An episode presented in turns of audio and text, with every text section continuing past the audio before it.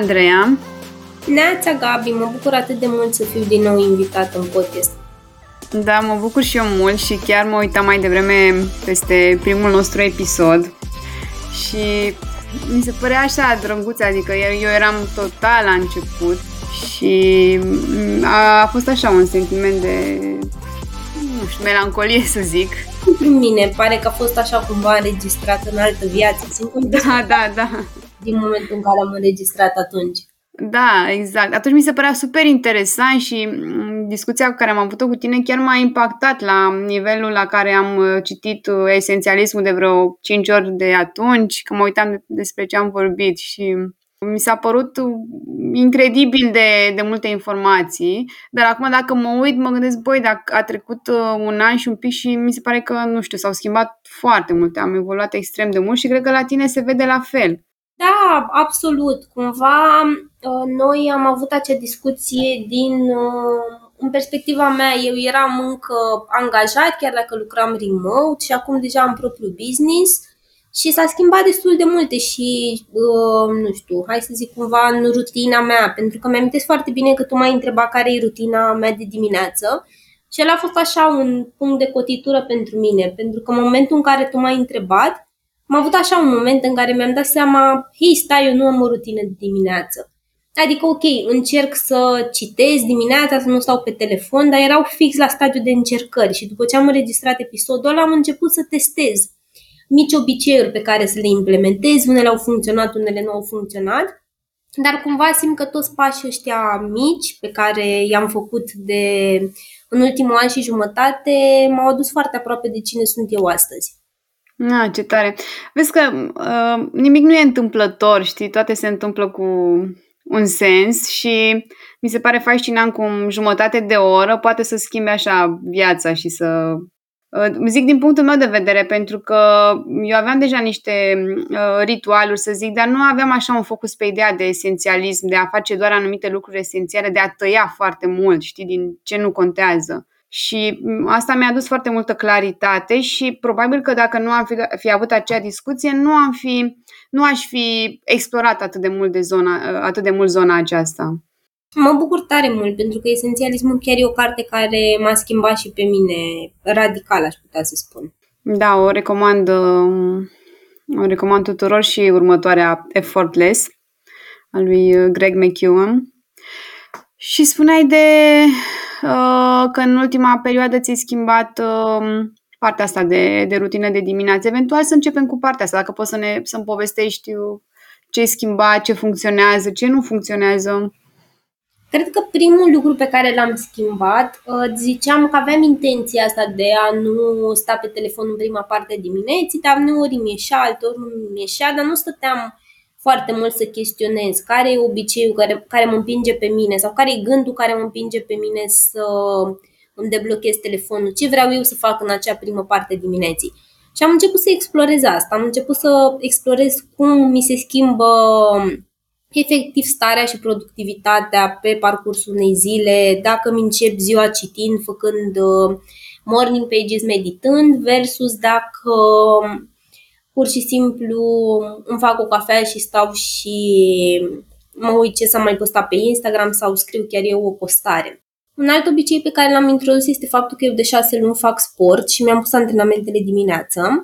Eu am trăit foarte mult uh, despre mine cu impresia asta că eu nu sunt o persoană matinală, dar uh, în realitate mi-am dat seama că toate lucrurile importante pentru mine acum le pun în prima parte a dimineții și întotdeauna am rezultate mai bune dacă am de lucrat la un proiect uh, important, dacă vreau să formez un obicei, atunci îl pun întotdeauna în prima parte a dimineții, pentru că mi se pare că undeva după prânz uh, se mai scurge așa din uh, willpower și din energia aia bună care m-ar putea ajuta să fac cu adevărat lucruri importante. Așa e, sunt, uh, e un studiu foarte interesant în care arată că willpower, adică voința este uh, se consumă până seara, e mai mare dimineața și apoi uh, scade din ce în ce mai mult. Și de asta de uneori după amiaza nu că nu mai, nu mai, nu mai putem, nu mai există dorința aia de, de a face atât de puternică cum e dimineața. Uite, încă o schimbare foarte mare pe care am făcut-o, mi-am dat seama acum, este că noi când ne-am auzit prima dată, cred că eu mă trezeam în jur de ora 8, lucram de acasă, aveam un program destul de flexibil, puteam să încep la ce oră voiam eu. Uh, și acum, deși am un program la fel de flexibil, pentru că am business-ul meu, am început să mă trezesc la 6 în majoritatea zilelor și chiar și în weekend. Nu prea mă prinde 6 și jumătate, 7 în pat, pur și simplu mi se pare că mi-a obișnuit așa organismul. Uh-huh. Și cum ți se pare, cum e diferența asta? Cum sunt cele două ore în plus pe care le ai dimineața? Mi se pare că aceste două ore în plus, de fapt, m-au ajutat să cresc atât de mult, pentru că au fost orele în care m-am concentrat pe citit, m-am concentrat pe journaling, orele în care am instalat obiceiul, obiceiul de a face sport, obiceiul de a medita uh, și cumva simt că dacă aș fi vrut să instalez toate aceste obiceiuri în altă parte a zilei, n-aș fi avut uh, voința necesară să mă țin de ele pe o perioadă mai lungă de timp. Uite, spuneai de că ai făcut așa tranziție de la angajat la businessul tău. Uh, dacă ai putea să-mi povestești mai mult despre asta, cum, cum ți-ai găsit curajul să faci trecerea asta, ce ai învățat după ce ai făcut această trecere? Cred că la mine a fost o trecere supernaturală, deși mi-am dat seama, vorbind ulterior cu persoane care mă cunoșteau mai puțin, să zic așa, că din afară a apărut așa o decizie foarte curajoasă, de tipul erai angajat și apoi ai renunțat la uh, venitul super stabil și ai decis să pornești ceva pe cont propriu. În realitate nu a fost așa, apropo de cum se vede pe social media o anumită schimbare. La mine a fost o trecere naturală, pentru că mie întotdeauna mi-a plăcut să am proiecte pe lângă job. Eu întotdeauna am făcut freelancing. Când zic întotdeauna, mă refer chiar de la primul job, undeva din anul întâi de facultate eu făceam asta.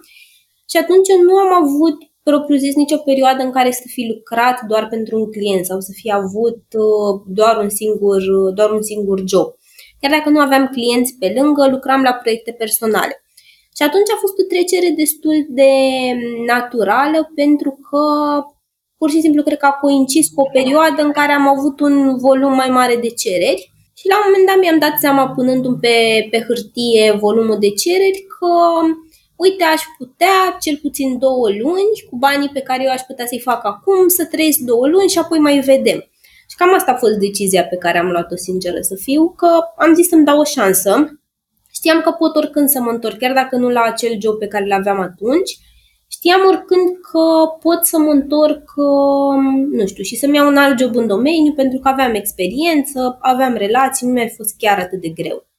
Și cum a fost pentru tine mm, anul, uh, anul trecut ca și uh, antreprenor, să zic? Anul trecut a fost primul an de antreprenoriat. Cumva am luat decizia asta undeva în uh, 2020, pe, pe final de an, în vacanța de Crăciun.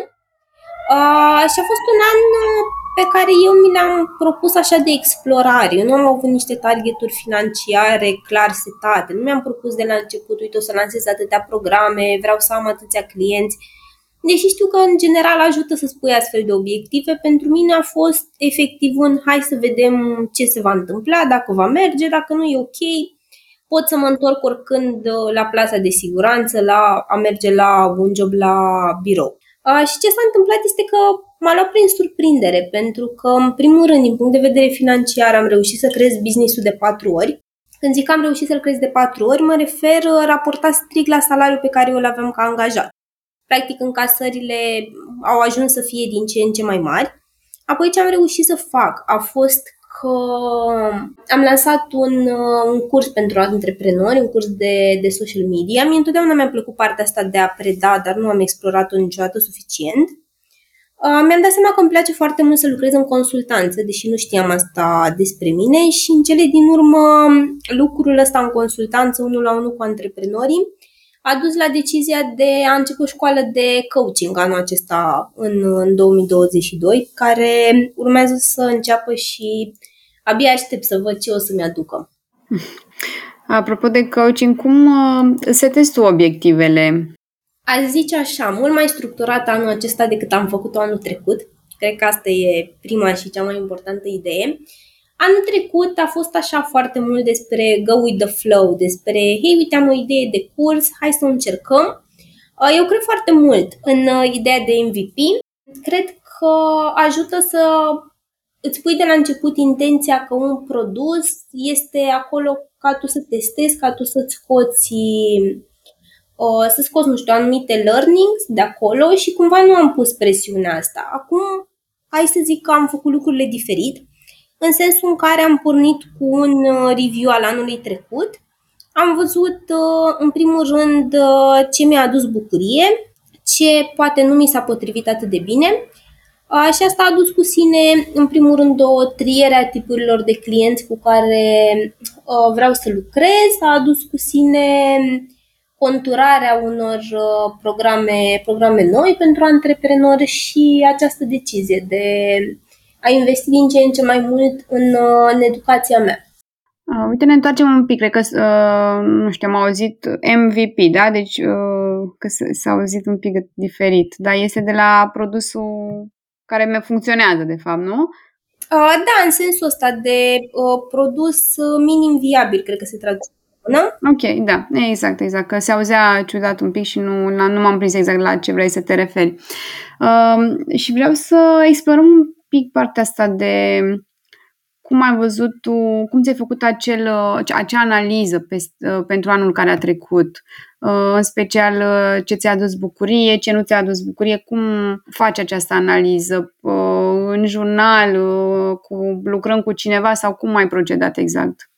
M-a ajutat foarte, foarte mult că eu am făcut morning pages pe tot parcursul anului trecut, chiar dacă uneori am ratat câteva zile. Uh, ideea este că am avut continuu această practică de a face un review lunar.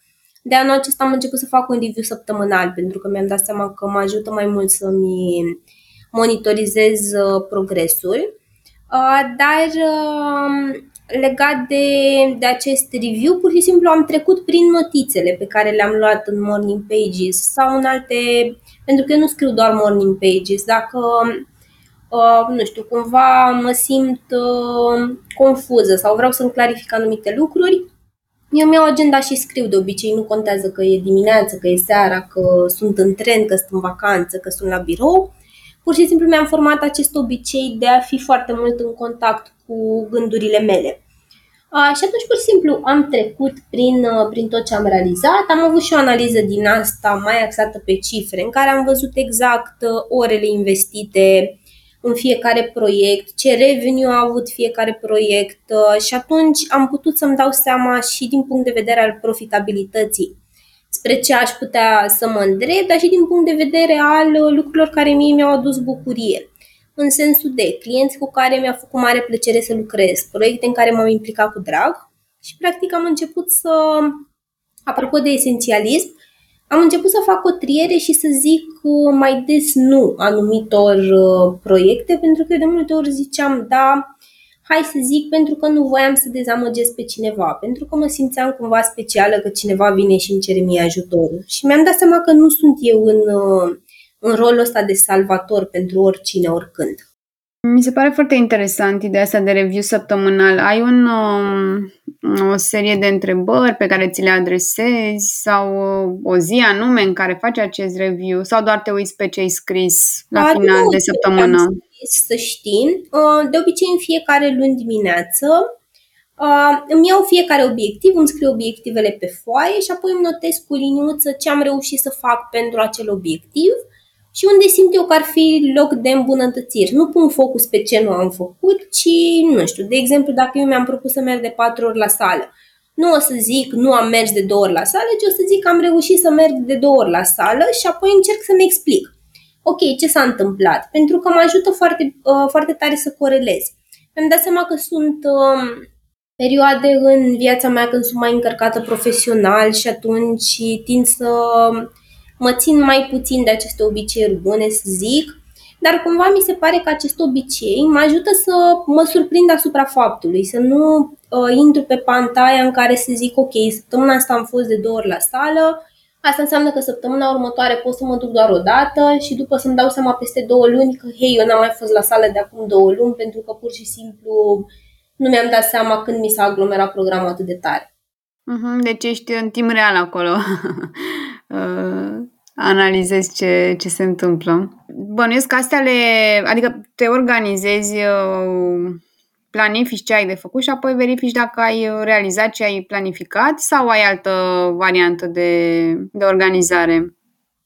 În general, fac asta pentru tascuri, îmi notez la finalul săptămânii, de obicei sâmbătă sau duminică, aici depinde foarte tare de cum arată weekendul meu.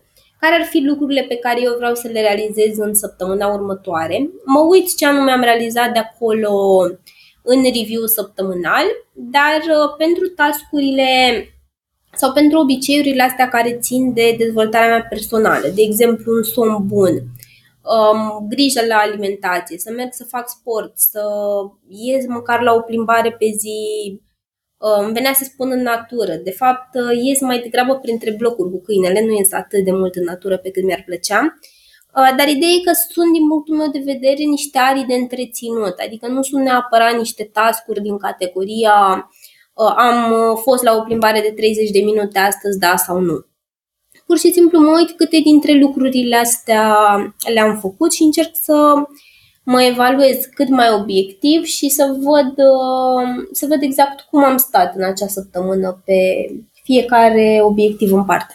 Uh, știu că la un moment dat uh, spuneai tu ceva foarte interesant despre productivitate și anume că lucrezi un număr de patru ore pe zi și aș vrea să te las pe tine să ne povestești puțin cum ai redefinit tu această idee de productivitate. În medie, da, lucrez, lucrez 4 ore pe zi și țin minte că m-am gândit destul de mult înainte să fac acea postare, pentru că nu am vrut să fie clienții mei care să citească postarea și să creadă că nu acord suficient, uh, suficient atenție proiectelor lor.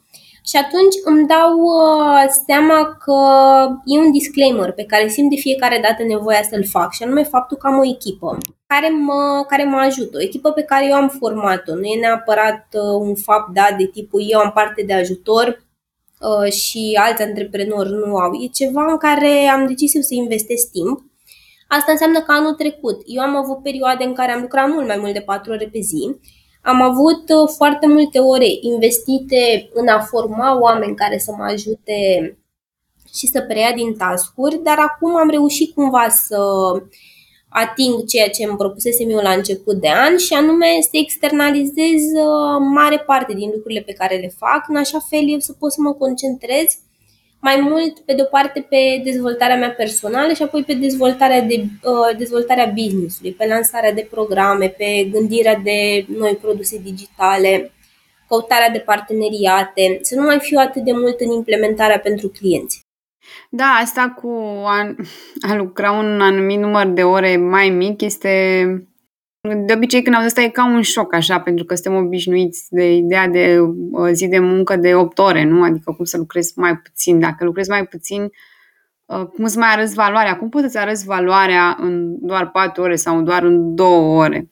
Și aici aș vrea să te întreb cum vezi tu ideea asta de business, de a fi tot timpul ocupați ca nu știu, din business și importanță sau uh, legătura dintre productivitate și propria valoare.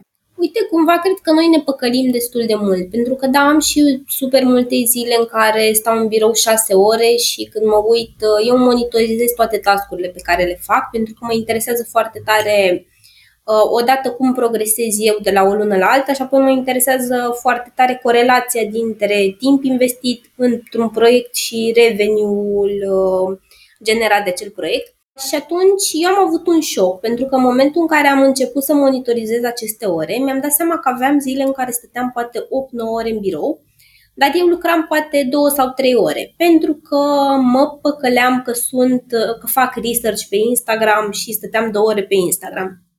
Sau pentru că, nu știu, mă păcăleam că fac, că interacționez cu oamenii din comunitate și că mă uitam la final de zi în screen time, aveam și acolo adunate o oră sau două. Și atunci eu cred că noi ne păcălim foarte tare că răspunsul la mail-uri și verificatul non-stop de mail-uri înseamnă muncă.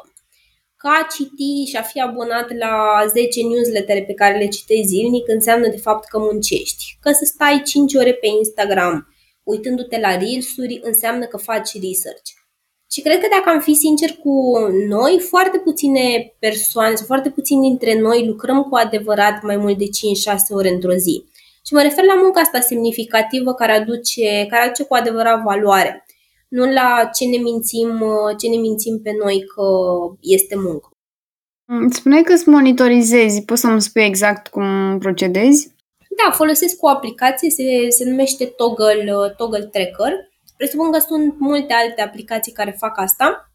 Am descoperit-o la primul meu job pentru că în primul job de agenție ne cerea clientul atunci să facem un raport al uh, timpului investit pe fiecare task. Mi-am amintit uh, undeva pe la jumătatea anului trecut uh, de ea și practic ce fac este să um, am împărțite pe proiecte și pe clienți fiecare task și atunci când încep să lucrez la un task, deja mi-a intrat ca un automatism îmi pornesc acel timer. Din ce știu, există și aplicații care fac asta automat sau care îți pot trimite rapoarte legate de fișierul pe care tu petrești timp. Uh, dar recunosc că m-am obișnuit atât de tare cu, cu Toggle încât nu simt nevoia să fac acum un switch, dar sunt convinsă că există, există soluții. Uh, ce mi se pare foarte important este că dacă, de exemplu, mă sună curierul sau mă sună un client sau primesc un mesaj sau, nu știu, trebuie să merg să verific ceva în casă, eu opresc acel, acel timer, pentru că altfel m-aș minți pe mine. De asta folosesc timer și nu notez să zic încep să lucrez la un calendar pentru un client la ora 10 și eu am terminat la ora 1, nu mă mint că am lucrat 3 ore, că poate eu am lucrat o oră și jumătate și în restul timpului am răspuns la niște mesaje pe WhatsApp și am făcut o postare pe Instagram. Și atunci e vorba asta, e vorba strict despre a fi, a fi sincer cu tine. Și cum ai reușit să, să transformi perioada aceea în care, uh, nu știu, poate pierdeai timpul făcând anumite research-uri și, mă rog, știm cum ne mai fură Pinterest-ul, ne mai fură anumite feluri de conținut, cum ai reușit să o reduci? Pe de o parte externalizez uh, uh, munca de research în măsura în care nu ține, nu ține de mine și de multe ori chiar nu ține de mine și atunci le pun ca task separate pentru persoanele din echipa mea. Apoi ce mai fac este că încerc să-mi, să-mi limitez timpul, să-mi pun o intenție la început. Ce aș vrea eu să fac acum uitându-mă la aceste reels? Păi aș vrea să generez 5 idei de reels pe care aș putea eu să le fac. Ok, cât timp îmi acord pentru asta? Păi îmi acord 20 de minute și îmi pun un timer pe ceas, 20 de minute fac asta. În momentul în care mi-a sunat timerul de pe smartwatch, mă opresc. Chiar dacă, nu știu, poate n-am acele 5 idei sau poate din potrivă am 15 idei, ideea este să nu mă păcălesc pe mine că este research, să zic așa. Uh, și la fel și pe Pinterest. Îmi pun intenția asta, ce am nevoie să caut? Păi am nevoie să caut idei pentru postări, pentru calendarul unui client. La fel, mă gândesc câte idei punctual am nevoie. Păi am nevoie de 10 idei. În momentul în care am strâns acele uh, 10 idei, m-am oprit Normal că vor mai fi alte 30 de idei grozave pe care aș putea să le fac, dar uh, partea bună este că și calendarul acela pe care îl setez are un număr limitat de postări și atunci mă ajută să nu mă păcălesc pe mine. Da, e, uh, mi se pare foarte, foarte interesant și e o abordare foarte bună să, să știi înainte cum vrei să arate finalizat ceea ce, ceea ce începi să faci. Exact, până la urmă cred că despre, despre asta e vorba și ai zis-o mai bine ca mine, e despre acel uh, getting things done, că tot e, e și cartea pe... Da, da, cum arată, cum, uh, că de multe ori începem să facem niște lucruri, dar nu știm exact, nu, nu că nu știm, știm, dar nu ne propunem uh, sau nu ne setăm intenția de a și vedea rezultatul final înainte să, să facem acel lucru și eu chiar am un, mă rog, eu am renunțat la planificarea clasică, la listele de to-do și am o listă a lucrurilor făcute deja. Nu e to-do list, este done list, în care da, scriu toate lucrurile la timpul trecut, adică am terminat de înregistrat episodul, am terminat de editat, am deci tot, toate sunt terminate, să zic, pentru că există și o parte de neuroștiință unde intră vizualizarea. Când spui um, am terminat lucrul acela de făcut, cumva tu vizualizezi ce, s-a, ce ai făcut și atunci uh, e creierul tău, în primul rând, nu mai este stresat uh, am de făcut ceva, ci îl vede ca finalizat și îți ridică și presiunea de a avea multe lucruri în, în listă. Mi se pare chiar interesant și apropo de a avea multe lucruri în listă și de to ce am învățat eu este că nu mă ajută să fac o listă cu șapte tascuri pe to nu mă ajută nici măcar să pun un task pe to ci mă ajută să estimez exact cât timp mi-ar lua. pentru că ziceam că investesc super mult uh, și în dezvoltarea mea personală și atunci am zile în care teoretic sunt la birou, dar practic nu știu. Uh, uite, acum, de exemplu, urmez un curs uh, de engleză ca să-mi îmbunătățesc pronunția și vorbitul în limba engleză. La fel, mai urmăresc diferite cursuri de marketing, mai citesc diferite materiale. Și atunci încerc să-mi pun tascurile, nu să-mi pun tascuri pentru 8 ore, ci să-mi pun tascuri pentru cât timp am eu în acea zi. Poate, nu știu, vreau să aloc 3 ore învățării și mai am 2 uh, ore pe care eu vreau să le aloc uh, efectiv uh, unui task. Și atunci nu mai pun presiunea asta de săptămâna asta am de făcut o strategie pentru un client, trei calendare și să mă văd cu patru clienți în uh, întâlniri private, ci încerc să mă gândesc cât îmi ia fiecare din acele tascuri să văd dacă am timp efectiv. Pentru că de multe ori se simțea ca un eșec faptul că, nu știu, eu îmi puneam foarte mult pe farfurie, să zic așa, uh, și la final de săptămână nu reușeam să le fac, dar pur și simplu pentru că eu nu aveam timp fizic în zi în care să, să mă împart între toate. Da, da, corect, că și așa e, când, de obicei când planifici, ai impresia că ideea de în calendar, că atunci când le pui în calendar pare că, pare că ai foarte mult timp, dar uh, de multe ori apar lucruri care nu țin neapărat de managementul timpului, ci de uh, management uh, emoțional sau de management al energiei, care nu ai cum să le anticipezi și nu reușești să bifezi tot ce ți-ai pus în calendar și la final de săptămână când tragi din zici ok, am avut o săptămână uh, oribilă, totul a fost un, un eșec, nu reușesc să mă... tragi anumite concluzii despre tine care nu sunt adevărate pentru că uh, Uh, este imposibil să anticipezi fiecare zi cum o să te simți, câtă energie o să ai uh, și nu are sens să faci asta pentru că, iarăși, uh, nu, nu ajută să, să fie totul foarte strict, ci mai degrabă să te gândești concret care este cel mai, um, din punctul meu de vedere, cum fac eu, ce, ce ar trebui să fac astăzi ca să fiu eu împăcată cu mine și mulțumită. Și, în principiu, este un lucru mare, pe zi și apoi mai sunt unele mărunte. Și cumva așa, uh, cred că așa ziceai și tu de, de calendar, că e ok să, să spui exact timpul pe care le aloci, nu doar așa să o, o înșiruire de, de activități.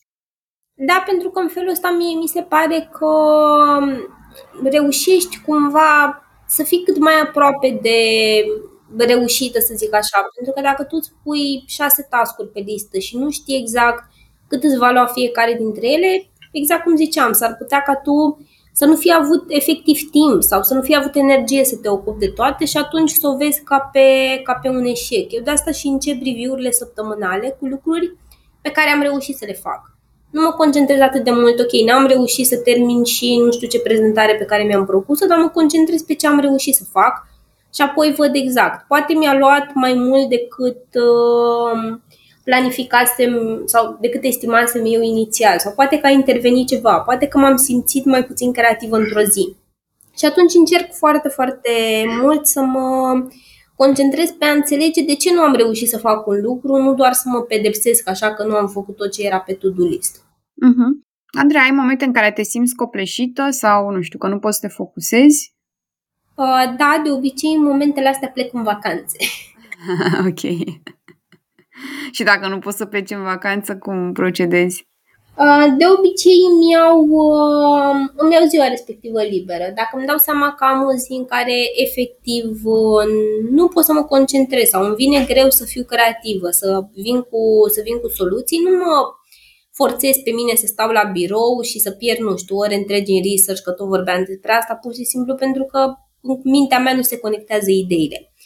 Și atunci ce fac și ce mi-am încurajat și uh, persoanele care fac parte din echipa mea să facă, este să mm, cumva să fim uh, sincere cu noi. Și atunci dacă am o zi mai proastă, prefer să muncesc poate dublu următoarea zi, să-mi iau astăzi liber, să merg în parc să mă plimb și a doua zi, nu știu, poate lucrez 6-7 ore, dar cumva sunt foarte concentrată pe ce am de făcut și aș reuși mai mult să fac următoarea zi decât aș face dacă doar uh, asta acolo la birou și m-aș minți pe mine că muncesc.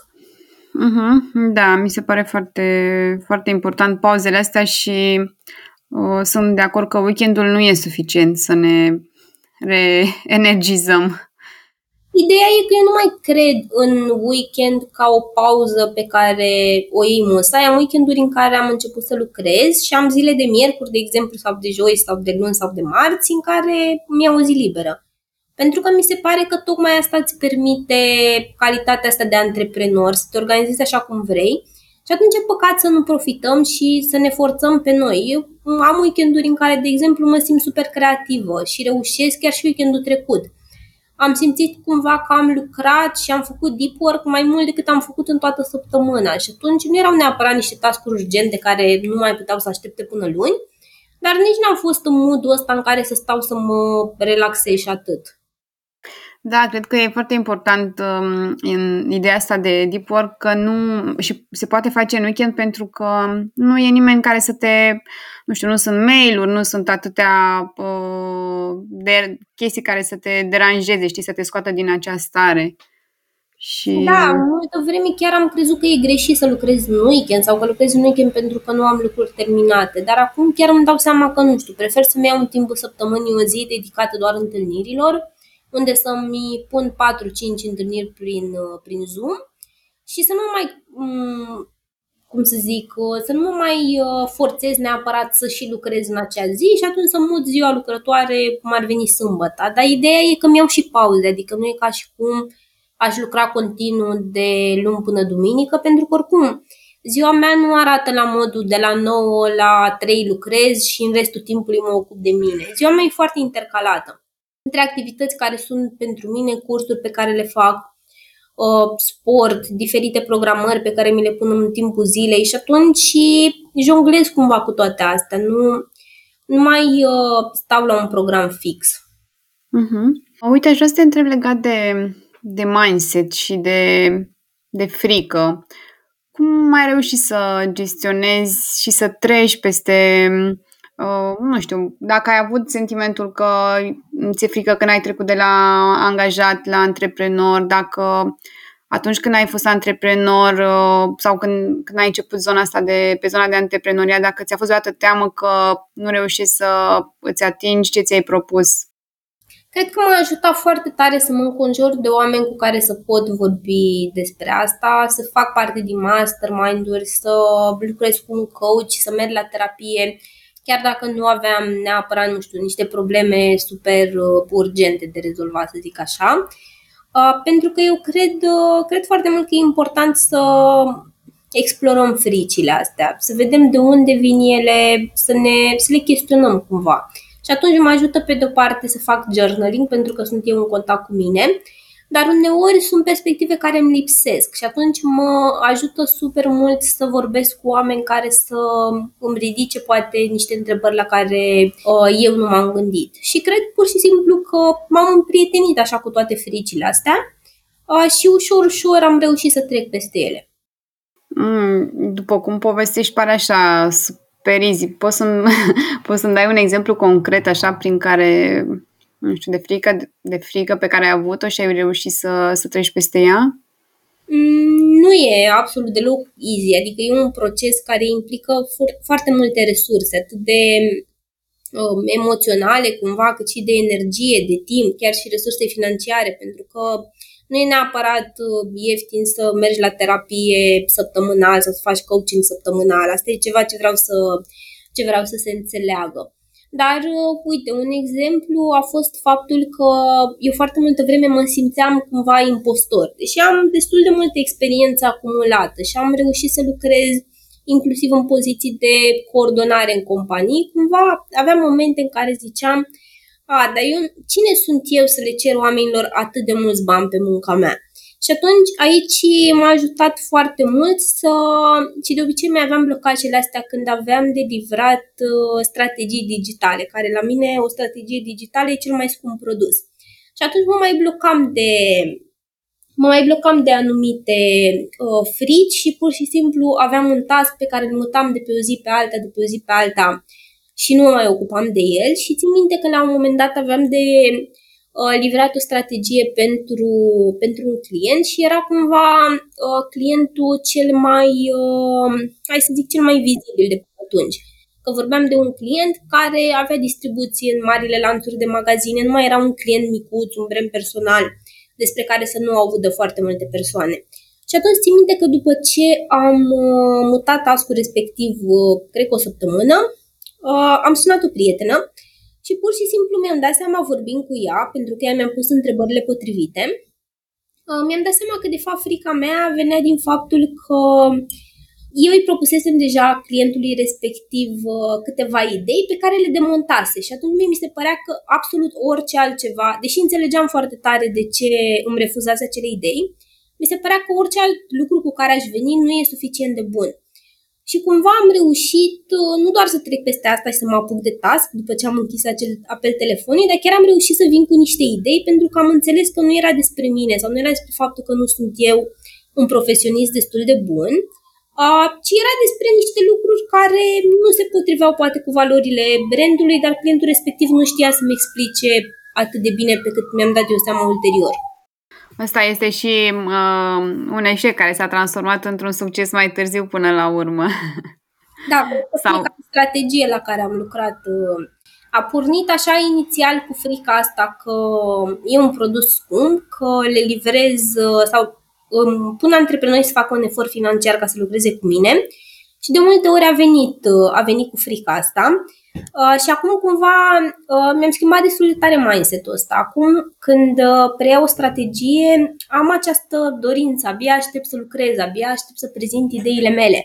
Și nu a fost dintotdeauna așa, mai ales anul trecut m-am confruntat destul de mult cu asta. Uh-huh. Uite, ne apropiem și de final și uh, aș vrea să te întreb ce înseamnă succesul pentru tine, așa în câteva idei.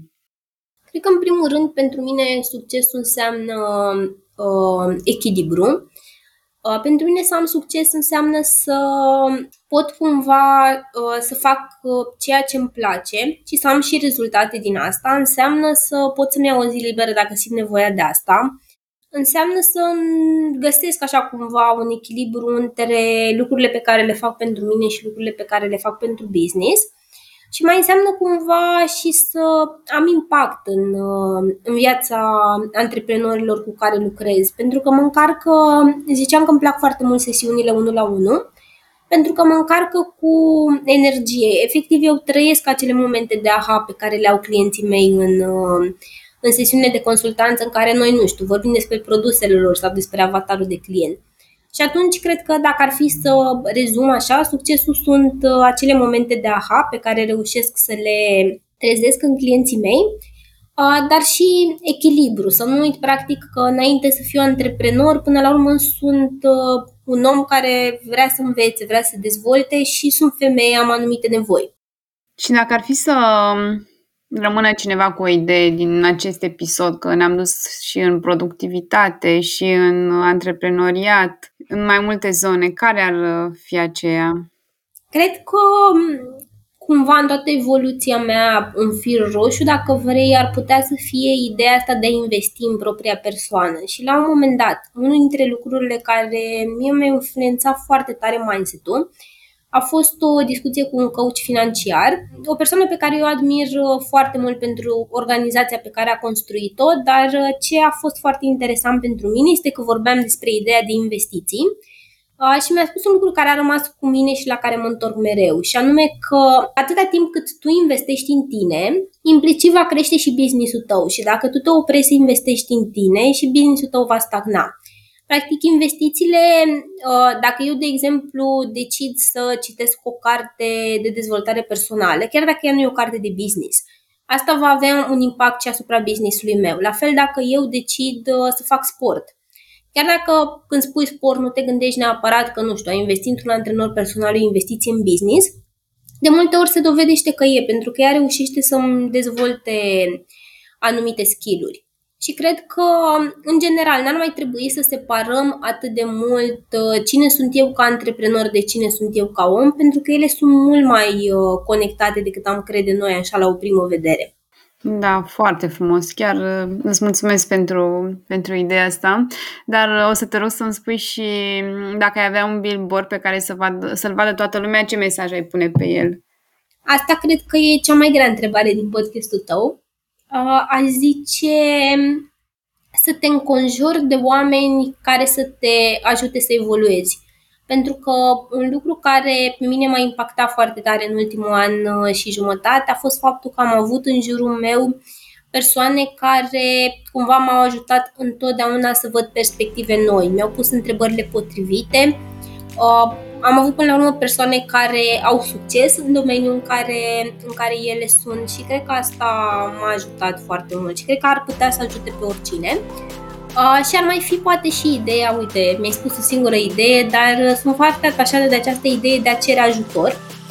Uh, pentru că de multe ori ne încăpățânăm noi așa să le facem pe toate și ne gândim că nimeni nu va putea să facă lucrurile, lucrurile ca noi. Uh, dar cred că dacă am cere ajutor am putea să evoluăm mult mai repede decât o facem noi pe cont propriu.